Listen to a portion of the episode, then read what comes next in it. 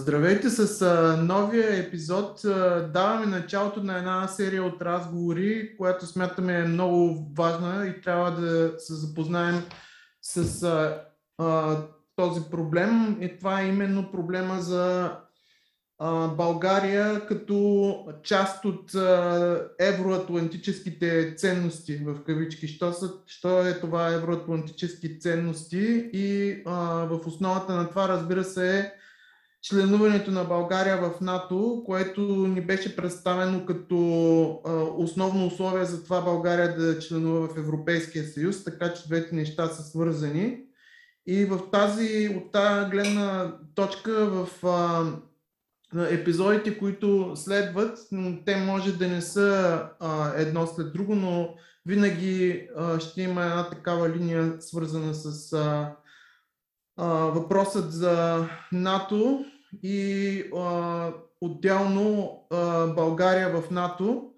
Но искаме да разгледаме в тези епизоди както историята на Алианса, това как се сформира, защо е замислен, с каква цел, така и а, историята на а, НАТО а, в Западна Европа и какви са последствията от това по време на студената война и какви изводи може да се извадим от това. И всъщност това, което ние ще разискваме в епизодите, свързани с историческите процеси, които са се случили по време на студената война, свързани с членуването на европейските държави в НАТО, също така ще го обвържем и с а, настоящата ситуация и особено с а, това как, какви могат да бъдат последствията за една такава държава като България. Нека да започнем с нещо по-актуално. Да, а, ами най- най-актуалното е очевидното, че НАТО присъства а, навсякъде по новините и днес и а, като пример може да посочим очертаваща се борба, както е представена по повечето а, медии, между доброто и злото. Едва ли не. А, НАТО е доброто, в смисъл а, защищава, защитава Европа от а, една възможна агресия от страна на режима на Путин а, или Русия и неговите а, помощници, белоруският президент и неговото правителство и така нататък. И така, че като, като се чува за НАТО, се чуват някои определени неща в момента. Границата между Полша и Белорусия. Проблемът с Украина, евентуалното руско нашествие или руската инвазия в Украина, както е представена от генералния секретар на НАТО, всеки ден едва ли не, така че тук възникват много интересни въпроси, защото, както знаем, истината винаги е с много повече нюанси, отколкото борбата между доброто и злото. Макар, че понякога в историята наистина има борба между добро и зло. Но колкото повече да влизаме в темата на НАТО, толкова повече нюанси се откриват. И, и може би тук е, тук е мястото да започнем с исторически анализ на що е това НАТО. Какво е НАТО? Кога, е, кога възниква НАТО? По какви причини? Какви са били обективните политически причини в зората на а, създаването на този военен блок? Това е, само да отбележа, това е нещо много важно.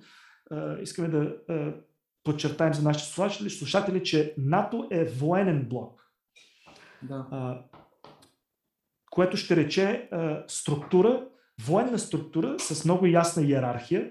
Там има главнокомандващ, главнокомандващ включително и държава, която е де-факто главнокомандваща в този смисъл, определяща действията на останалите членки в блока. И това е сериозността на, на, на месата на НАТО в европейската политика или в световната политика. Точно в това, че това е военен блок. И където се намесва НАТО или където евентуално може да се намеси НАТО, там става вече въпрос за война. И да. като се има предвид, че Руската федерация разполага с най-мощният ядрен арсенал в света, заедно с този на Съединените Американски щати, и като се има предвид, че руската армия е най-мощната, най-съвременната и най-опитната армия, сухопътните сили на Руската федерация, нали, с тяхната традиция в водене на, на интензивни бойни действия. И като се има предвид историята, че поне две или три, зависимост как ги броим, инвазии на руска територия са започнали тъкмо от Западна Европа, на изток, може да разберем, че ситуацията е много сериозна, защото говорим за евентуален военен сблъсък. Естествено, на мен нищо не ми се вярва, че ще стигне до там, защото като се има предвид ядреният арсенал, с който разполага Русия, естествено това би било абсолютно самоубийствено за всяка една държава да нападне а, ядрена сила, била тя малка или голяма. Така че война сигурно няма да има директна, което е слава Богу, нали? но това не означава, че война не би могла да бъде или да започне. Защото може би има някакви рационални а, а, фантазиори в а, военният блок НАТО. Поне по риториката, която се чува по новините, едва ли не а, утре може да започне някаква наказателна операция срещу Русия. Просто така се чуват тези неща. Но а, и тук не става въпрос за защита на Русия, колкото за... А, това е друг въпрос. Но основният въпрос тук е какво е НАТО и защо в този момент България е де-факто на, на 300 или 400 км от една а, евентуална или възможна а, а, фронтова линия. Така че дай сега да започнем с, а, с историческият а, анализ на а, генеалогията, на реда на възникването на а, този военен блок. Да, ами, може би най- елементарно казано или по-скоро най-лаконично казано, НАТО е военен блок или поне е било военен, военен блок, антикомунистически военен блок, който е с център Вашингтон, т.е. САЩ, и обхваща в поне периода на студената война почти всички западноевропейски държави. Божине, ти каза, че началото на, на, на този блок е центрирано върху определена политическа идеология, антикомунизмът. Може би тук трябва да кажем нещо по-подробно за какво е станало, какво е ставало по това време в Западна Европа, за да се наложи създаването на точно такъв специфично, точно такъв а, военен блок с такъв специфичен политически профил. Да, искам да, да точно това исках да се фокусирам.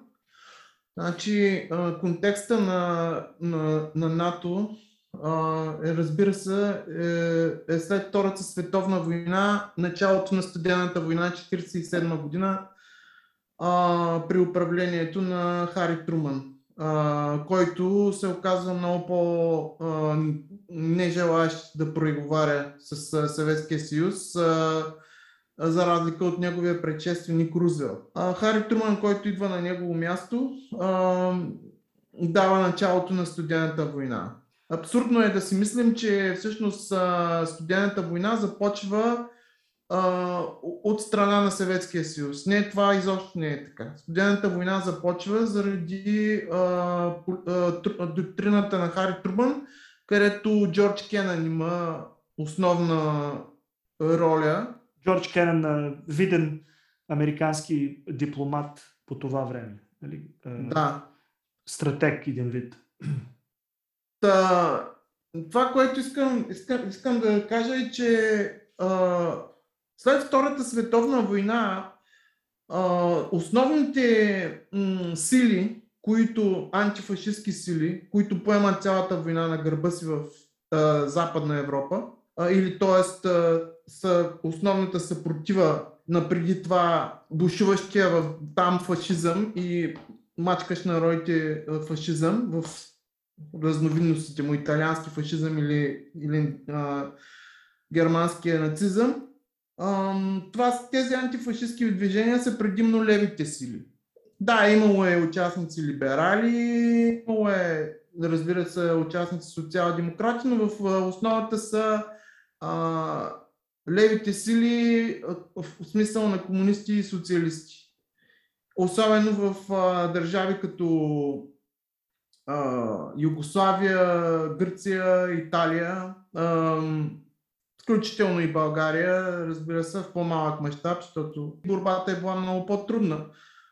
България не е била окупирана държава, тя е била съюзник на нацистска Германия. Та, става въпрос, че левите сили след Втората световна война се ползват с много голям престиж и с много голямо доверие в обществото, защото те изнасят, те са, те са, те са ядрото на антифашистката съпротива.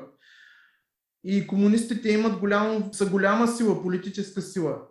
И какво се случва? Точно тогава всъщност а, а, се дава началото на така наречената организация Гладио от, от меч означава това, откъдето идва и думата гладиатор.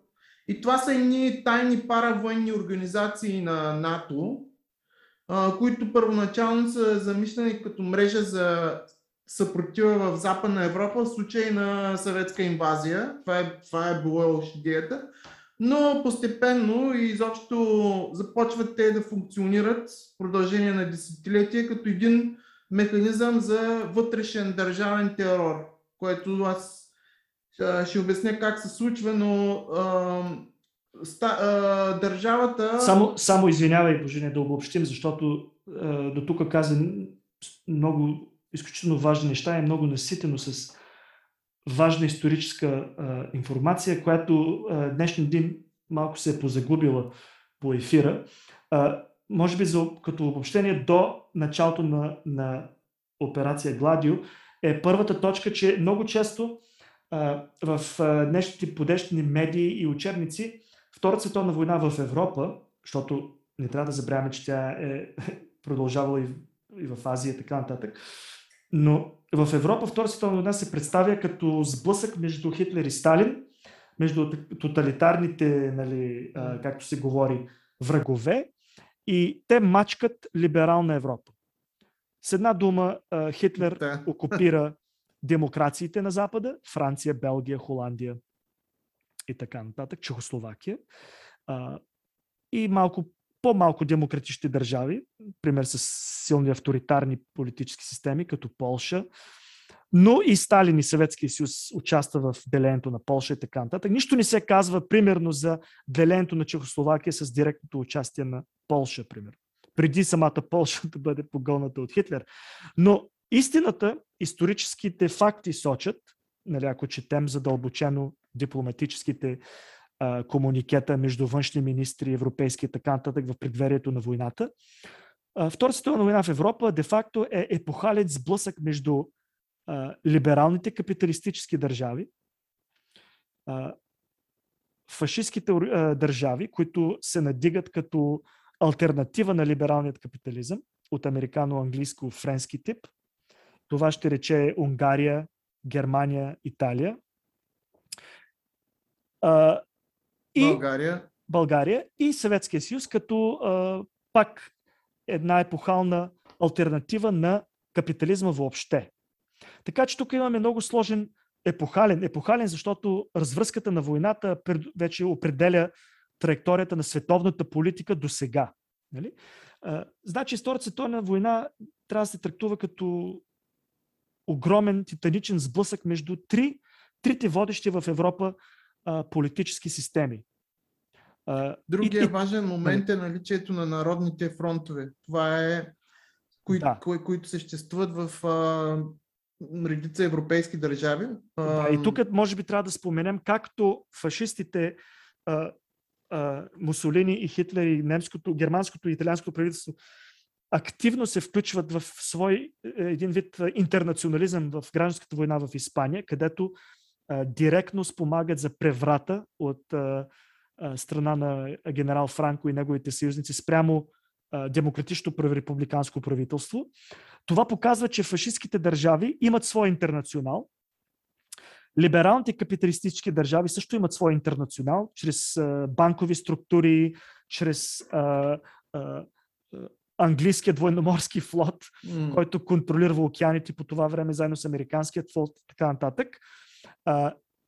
И Съветския съюз също има а, свои интернационални сили чрез Комунистическия интернационал. Така че Комунистическия интернационал, който по това време естествено е голяма сила, но тя не е нещо а, необичайно в смисъл а, комунистите имат интернационал и се бъркат във вътрешните работи на всяка една държава, както би писала германската пропаганда, примерно 35-та година, да кажем. Еми, фашисти също са имали интернационални а, организации с цел а, развитие на тяхната идеология в глобален мащаб, както и американците и другите английските империалисти. А, така че това е важен проблем, че Втората световна война е титаничен сблъсък между либералната идеология, съветският комунизъм, социализъм и, а, и немският италиански фашизъм. И техните сателити, които не ги броим, защото те са дребни риби. Нали, те ни определят модата, как се вика, примерно унгарците, България и така нататък. Ми не, Харватия. по-скоро, не, че не съм съгласен с теб, но само едно уточнение, че според мен по-скоро това е фашизма е реакция на тоталната невъзможност на либералния капитализъм и раздиран от а, ужасни социално-економически кризи а, да а, възпре някакъв а, подем на левите сили. Фашизма идва като реакция на това един вид, като, така като е, реакция да. на... Но, но, но да, точно така, но, но фашизма си има нали, свой политически проект, който е който е драматично различен от либералния политически проект. Да, да, той е, той е отрицание, но най-големия враг на фашизма си остава комунизма. Смисъл... Определено. Да, определено. Да. И, и то точно за това, кое, нещо, което пак се забравя лекичко в Европа, а, а, основната тежест на бойните действия става точно в Съветския съюз.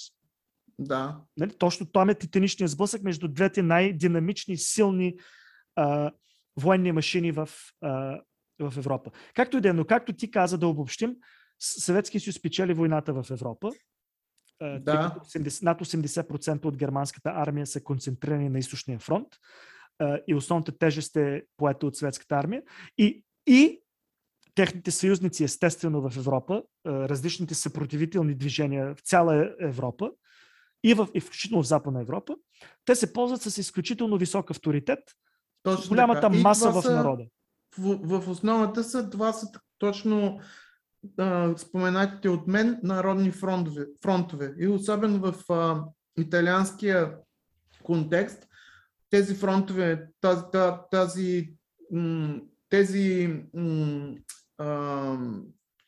това обединение между комунисти и социалисти е изключително плашещо за САЩ, които се формират като хегемон в Западна Европа, като, като победителите, от, победителите на капиталистическия свят, които виждат а, в а, наличието на тези а, политически сили, на тези партии, то не, е, това не е само партии, но цели движения от масови движения, които виждат в това голяма заплаха а, и от тази гледна точка всъщност за американската вътрешна и външна политика превес на леви сили винаги е било най-голямата заплаха. В а, името на чието да. предотвратяване те стигат до сътрудничество с организираната престъпност в собствената си държава, в САЩ, но и не само, и в Италия също, с мафията са, са си сътрудничали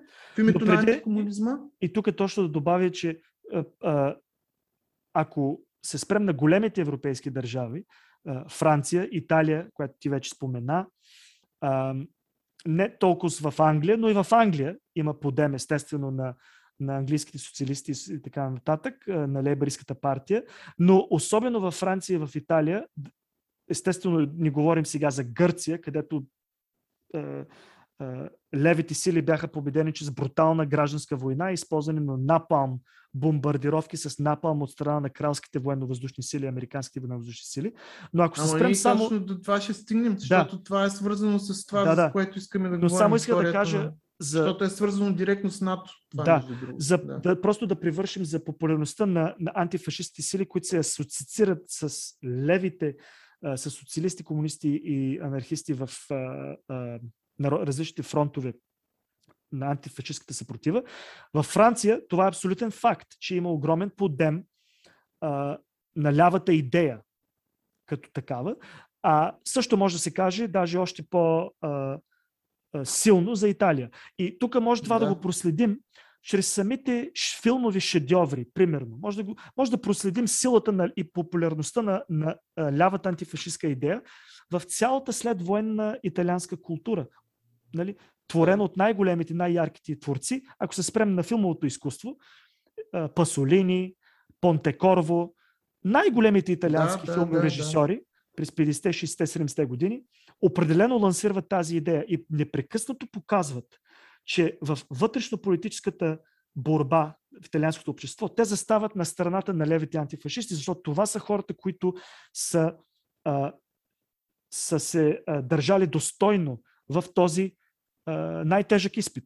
Нали, в борба на живот и смърт, в епохална война. Война на живот и смърт, точно защото тя е между два непримирими политически врагове в най-изострената си форма.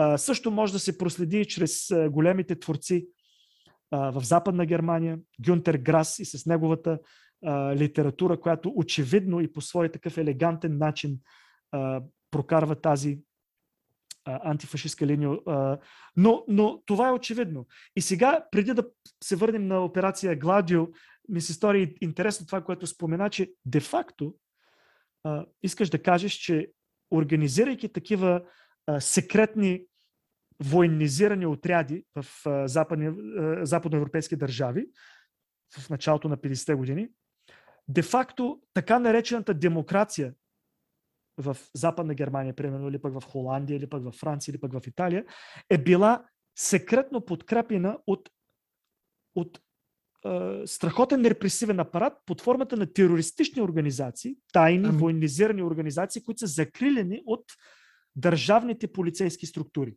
тя не е била подкрепена, тя е била подривана. Демокра... Демокрацията е била и не само демокрацията, цялата тук, тук дори става въпрос за суверенността на държавата. Защото а, тези а, структури, де-факто, те де-факто се получава една иерархия, в която на, на върха на тази иерархия са НАТО и ЦРУ, а, с техните НАТО с тайни паравоенни а, а, поделения, части, които включват бункери, а, всякаква военна техника, последен модел. Огромни средства са изсипани за това. А, заедно с а, ЦРУ, ЦРУ, които всъщност са организаторите. Те, са, те, те, те, те, са, те всъщност а, имат организаторската функция на сформиране на тези мрежи и а, НАТО бъдейки начал, началството, ЦРУ бъдейки организаторите и всъщност а, военните, военното разузнаване на съответните държави. Чакай сега да попитам само да разясня нещо. Какво е все пак идеята тук? Идеята е, че ако в Италия, примерно, това. Да, Пауло, нека Пауло, да се фокусираме върху да, Италия. Пауло, Пьер Пауло Пасолини, великият италиански режисьор, поет, общественик, писател, журналист, открито е писал за това в седмичните си колонки. Де-факто, ако в Италия, примерно, левите сили, прогресивните сили, демократичните сили, както искаш да ги кажеш, ако спечелят избори и станат доминираща сила в легалната политическа власт в парламента и така нататък. И, и ако започнат да прекарват политически мерки, закони и така нататък, които клонят в посока, която не се харесва на примерно тогавашната американска власт и нейната външна глобална политика, като нали, най-силната държава по това време, тогава те могат да активират по всяко едно време секретните а, репресивни структури на операция Гладио и да извършват Именно всякакви е... бойни акции спрямо а, действащата и то не, власт. И то не ако, то се е случило. То се е случило. Имало или е, пък, има случаи, да. Които... Да, или пък срещу определени политически противници. Да. Uh, най- най-пресен, най-известен пример е убийството на... Аз до това исках да ние ще стигнем до това на убийството на италиански министър-председател, което има големи съмнения, че, са заме... Е, че, че структури на Гладио са замесени. Въпреки, че са обвинени за това червените бригади за, тер... за това терористично убийство.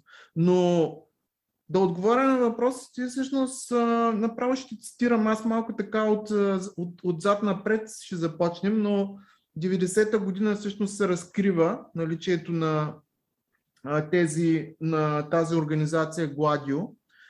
И в резултат на това Европейския съюз осъжда, има разследване голямо, осъжда действията на НАТО.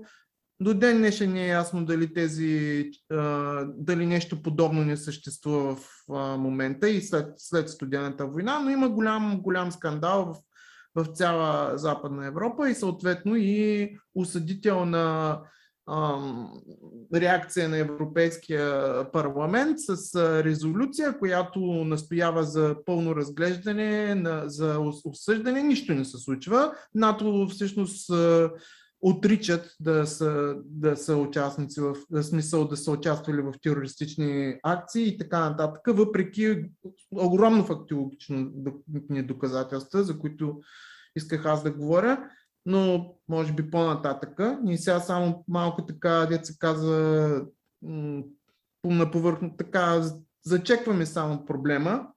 Но исках да цитирам един от лидерите на Гладио в а, а, Италия, когато е изправен да отговаря за действията си, когато се разкрива цялата работа 90-та година.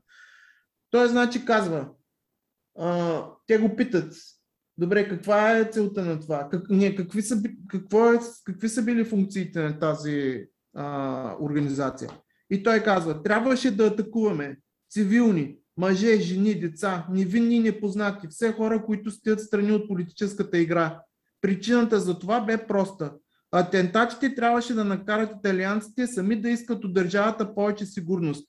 Тази политическа логика е в основата на всички тези атентати и кръвопролития, които в бъдеще ще останат неразследвани и за които няма да има осъдени, защото държавата не може да изрече присъда срещу самата себе си. Това го казва един от лидерите на тази организация, пряко свързана с НАТО.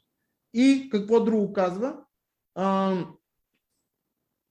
Винченцо Винцегуера се казва той.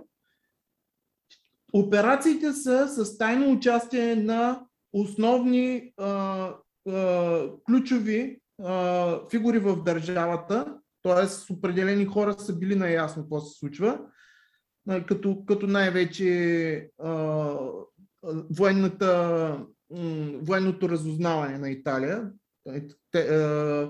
репресивния апарат и основното участие на САЩ чрез НАТО като част от антикомунистическа стратегия за Европа. Това е. Ето това е, това е де-факто каква, е, каква е била целта на тези на тази организация, коя, за която има страшно много. Но, интересното тук е, е, между другото, между много интересни неща, които все още са обект на историография, защото не, толкова, не са написани толкова много книги по операция Гладио, все повече и повече се публикуват на различни езици, но някои от фундаменталните книги, проследяващи достъпната информация за този проект, бяха публикувани в последните 20 години. Това, нали, това е съвсем ново. Ами тази, нещо... която аз а, смятам за много ценна, за съжаление не е преверена на български. А, Даниел Ган, Гансер може, Гансер, не знам, може би се произнася, швейцарски историк. Това му е дисертацията. 2005 година е публикувана книгата в Рудлич. Тайните армии на НАТО, операция Гладио и тероризмът в Западна Европа. Да, тя Това, беше... Тази книга е изключително ценна, според Тя е публикувана май на, и в Штатите, и в Англия, доколкото знам. Може и на други езици, може би, най-вероятно. Но... В Штатите е публикувана. Да. На, на английски е публикувана със сигурност, да. защото аз на английски използвам. Но интересно, което прави впечатление тук е, че операция Гладио, де-факто е... То не е операция, то е организация, те имат различни операции всъщност. Да, но, но, да. но проекта Glaudio де-факто е да, секретна, секретен проект, който е ориентиран а, вътрешно, вместо външно, срещу външният враг, Съветския съюз.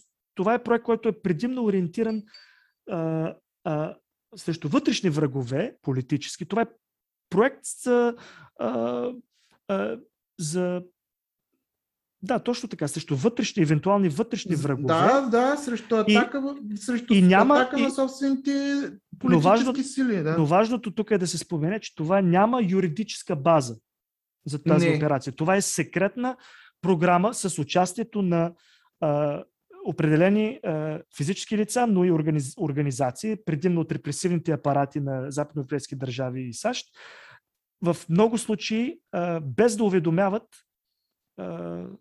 държавните органи. Или самото а, общество. Нали? Не Това само, са... не ги... Те действат против... А...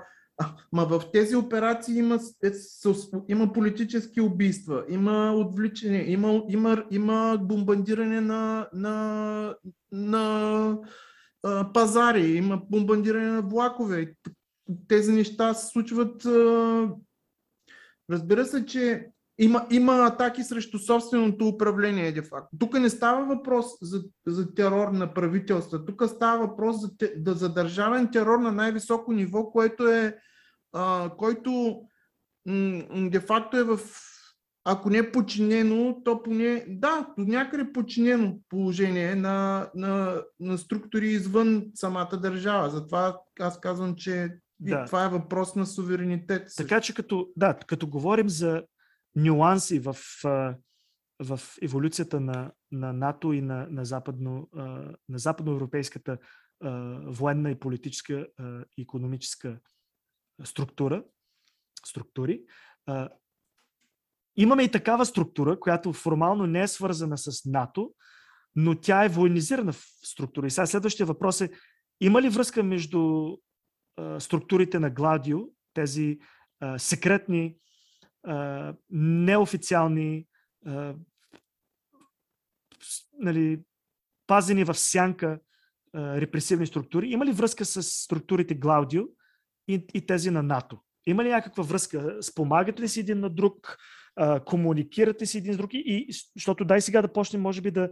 А, да, просто да направим някаква връзка, ако има такава. Как мислиш? Ама поначало те са, да, те са паравоенни организации на НАТО. Тя, те са под егидата на НАТО. Те са обучавани от американски зелени барети. А, сега, а, примерно в случая с а, Италия, кога започва сътрудничеството или там, как да го наречем, подчиненото положение или какво след приемането на Италия в НАТО 1949 година, което между другото също е много интересно, защото се случва след е, една изключително а, а, така масова операция на ЦРУ за а, а, по всякакъв начин а, а, шантажиране, кам, кампания за, за шантажиране, за а, учернене, за м- Саботаж. Да, за саботаж на левите сили, които, които със сигурност са имали превес при, по време на изборите, но спечава християн-демократи ХДП, които всъщност са подкрепени от САЩ по време на целия период на студената война и това са, консерва... това са консервативните сили. И другия интересен момент е, че в името точно на антикомунизма а, и, с, на, и с а, одобрението на САЩ, тези християн-демократи в тях а, всъщност те стават убежище на колаборационисти, монархисти и дори не реформирани фашисти в, в италианското общество, които си остават невредими. Които... И това не е само. Това е съвсем. Това е нещо един момент. Другия момент е, че в тези самите паравоенни организации участват фашисти, за които аз, аз ще говоря по-детайлно с имена и така, нали, ще спомена определени примери. Но в самите тези организации, те са сформирани от крайно десни и от хора, които са били в фашистските структури и които остават ненаказани. Точно заради участието на, на ЦРУ, които, които, които, които които казват, тези хора няма да ги пипат един вид. Смисъл дава се зелена светлина, тези хора да бъдат ненаказани и да вземат участие в тези организации.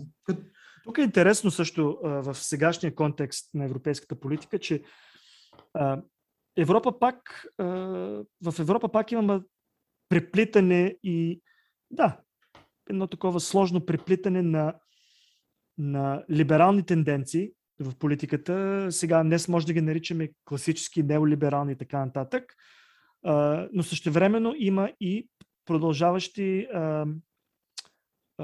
продължаваща тенденция от фашистски елементи, нали, които да, е съществуват от 100 години вече. Момент. Да. А, така че това не трябва да ни очудва. Те просто са част от европейската политическа траектория, която не е била унищожена заради това, че са загубили Втората световна война, но те са продължавали, оцелявали се по-своему и са продължавали своя политически живот и е до ден днешен, така че то, това е очевидно, но това преплитане е интересно, че имаме либерални тенденции, либерални партии, но имаме и партии, които са е, своеобразни хибридни елементи, съчетаващи фашистски е, елементи, е, както и е, е, соци, нали, социалистически или комунистически, които в момента, което е интересно лично за мене, в момента, ден днешен, точно социалистическите структури са изчезващи. Докато другите две, либералните политически структури, които са доминиращи, но същевременно и различните форми на фашото, на фашизирани. И ние ще говорим в бъдещи епизоди за какво е де-факто, какво е фашистската идея в политиката. Защото тази дума пак много се използва днес. А, този е фашист, това са фашисти, но ние трябва да знаем точно как фашистите сами определят своята политическа идеология. Това е важно да се знае, за да може да говорим точно. Но в Европа преобладава това преплитане на либералните тенденции с фашистските тенденции, но днес а, третата част, която била активна в този период, който описваш, началото на НАТО, третата съставляваща част, комунистическото, социалистическото движение, като че ли е, е изчезнало. Почти, като организирана политическа да... сила. Нали, Аз тук искам само с един въпрос да завършим. Което е интересно, епизод. може би, така за бъдещи разговори. Това трябва да го. А, определено, да. да. В, този, в, в този смисъл искам и така да приключим епизода с един въпрос. Значи, всъщност, твърди се днес, че в България е имало някакъв свръх ам, репресивен процес на да го наречем дефашизация. Те няма да го използват, а, но те ще, нали, репресивния народен съд, който всъщност е процес на дефашизация. И де-факто там смъртните присъди са около хиляда. Вече не ги помня с точност, хиляда и няколко. Но това са смъртните присъди. И за целия всъщност период от 44-та до 89-та по данни на историка Александър Везенков, който е направил най- най-дълбоко и най- така цялостно, цялостен опит да открие точно с броя и жертвите на така наречения комунистически терор, в кавички го слагам. Но това са около между 8 между, между той, той някъде ги определяше между 8000 и 11 000 за целия период. Нали, това са, нали, защото някои имена се прокриват. Добре, окей. Ам, същевременно все повече се научава, аз научавам лично, че в а, Западна Европа далеч не е имал процес, а, който е достатъчен, достатъчно сериозен на дефашизация и денацификация. Нито в а, Западна Германия е имало сериозен процес на денацификация, нито пък в Италия е процес на дефашизация. И моят въпрос е следния. Ако тези общества и тези държави с техните силни леви движения бяха оставени сами на себе си, без, без ролята на САЩ, дали това ще да е така? Дали наистина днес тези фашистски, неонацистски и а, фашистски а, наследства и новите неонацисти, дали ще да, да имат такава позиция? Да, да, това наистина е. Особено ако вземем предвид държави като Франция и Италия, просто като най-ярките примери, там очевидно отговорът е бил край на 40-те години, началото на 50-те години, че а, това е открит, отворен въпрос, защото а, на места на операция, на, на структурите на Гладио, както и създаването на този блок НАТО, определено са дали своя отговор на този въпрос. Стотици, ако не хиляди фашисти, италиански фашисти и, германски нацисти и всякакви други форми на фашисти, всякакви колаборационисти, участници в а, се, са, са, са изтеглени в САЩ и са ненаказани и са спасени. Е, тоест, под, под протекцията на САЩ остават и правят някои от тях много а, добри кариери в ЦРУ след това. Те, Сега, тук може пак да, да, да добавим, че ако Втората световна война в Европа се водеше като епохална борба между а, либералния капиталистически свят, но фашистският и а, фашистската альтернатива или пък срещу комунизма и, и съветския социализъм, да, след края на Втората световна война явно фашистите са загубили войната и те просто са интегрирани, ако може така да кажем, директно в, в доминираща либерална а, държава в света по това време, САЩ. Те просто са интегрирани да, и са интегрирани, има, има една... А, битката става от три, от, от а, битка между трима души, примерно, или три сили, или три идеологии, а, битката се свежда до две. Либералният свят с интегрирания вътре а, оцелял фашистски а, политически заряд. Точно така. Срещу а, съветския социализъм. И днес, сега като кавички, може като бележка под линия, може да добавим, тази война продължава срещу Китай.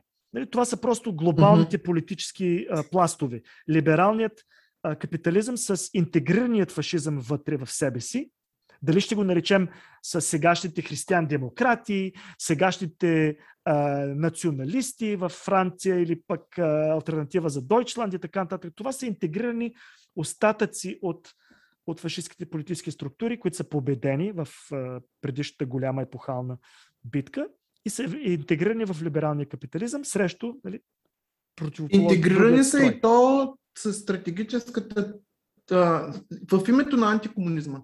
Тоест, там, където всъщност става сближаването между ЦРУ и Гестапо и СС, това е антикомунизма. И може би тук само да добавя пак тема, която трябва да наблегнем в бъдеще, защото тази година беше преведена една голяма книга, над 600 страници от издателство Изток-Запад.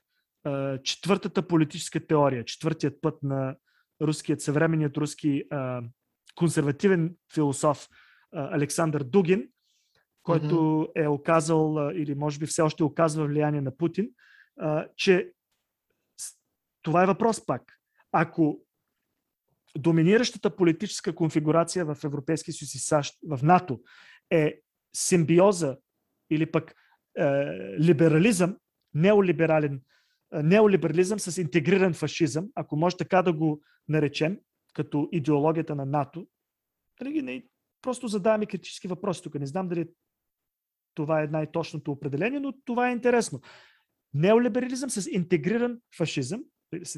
Ако това е движеща идеология на НАТО и държавите в нея, политическа идеология, какво е Русия? Русия не е либерална държава в, в, в, в смисъла на САЩ или на Англия или пък на Дания, примерно, но тя не е фашистска държава не липсвата. Тя не е социалистическа държава, тя не е Съветският съюз, определено. А, значи там се заражда, може би, някаква друга, някакъв друг хибрид, някаква друга симбиоза от, от какво. Но това е просто за, за края на, на цикъла mm-hmm. на тези натовски ага. епизоди. Нали? Ще стигнем до там. А, да, да. Аз само искам тук да, за, да заключа с това, че, защото ние не го споменахме това, всъщност и, и, и защото то е много важно и за съвремето ни, и за нашата българска ситуация, НАТО винаги е свързано с а, наличието на присъствието или т.е. бъдейки член на НАТО, това всъщност винаги е свързано и с а, структурите на ЦРУ, които ще бъдат в пряка връзка с а, тайните служби на съответната държава и Тайните служби на държавата ще бъдат в подчинена функция спрямо, спрямо ЦРУ. Това, това исках да кажа.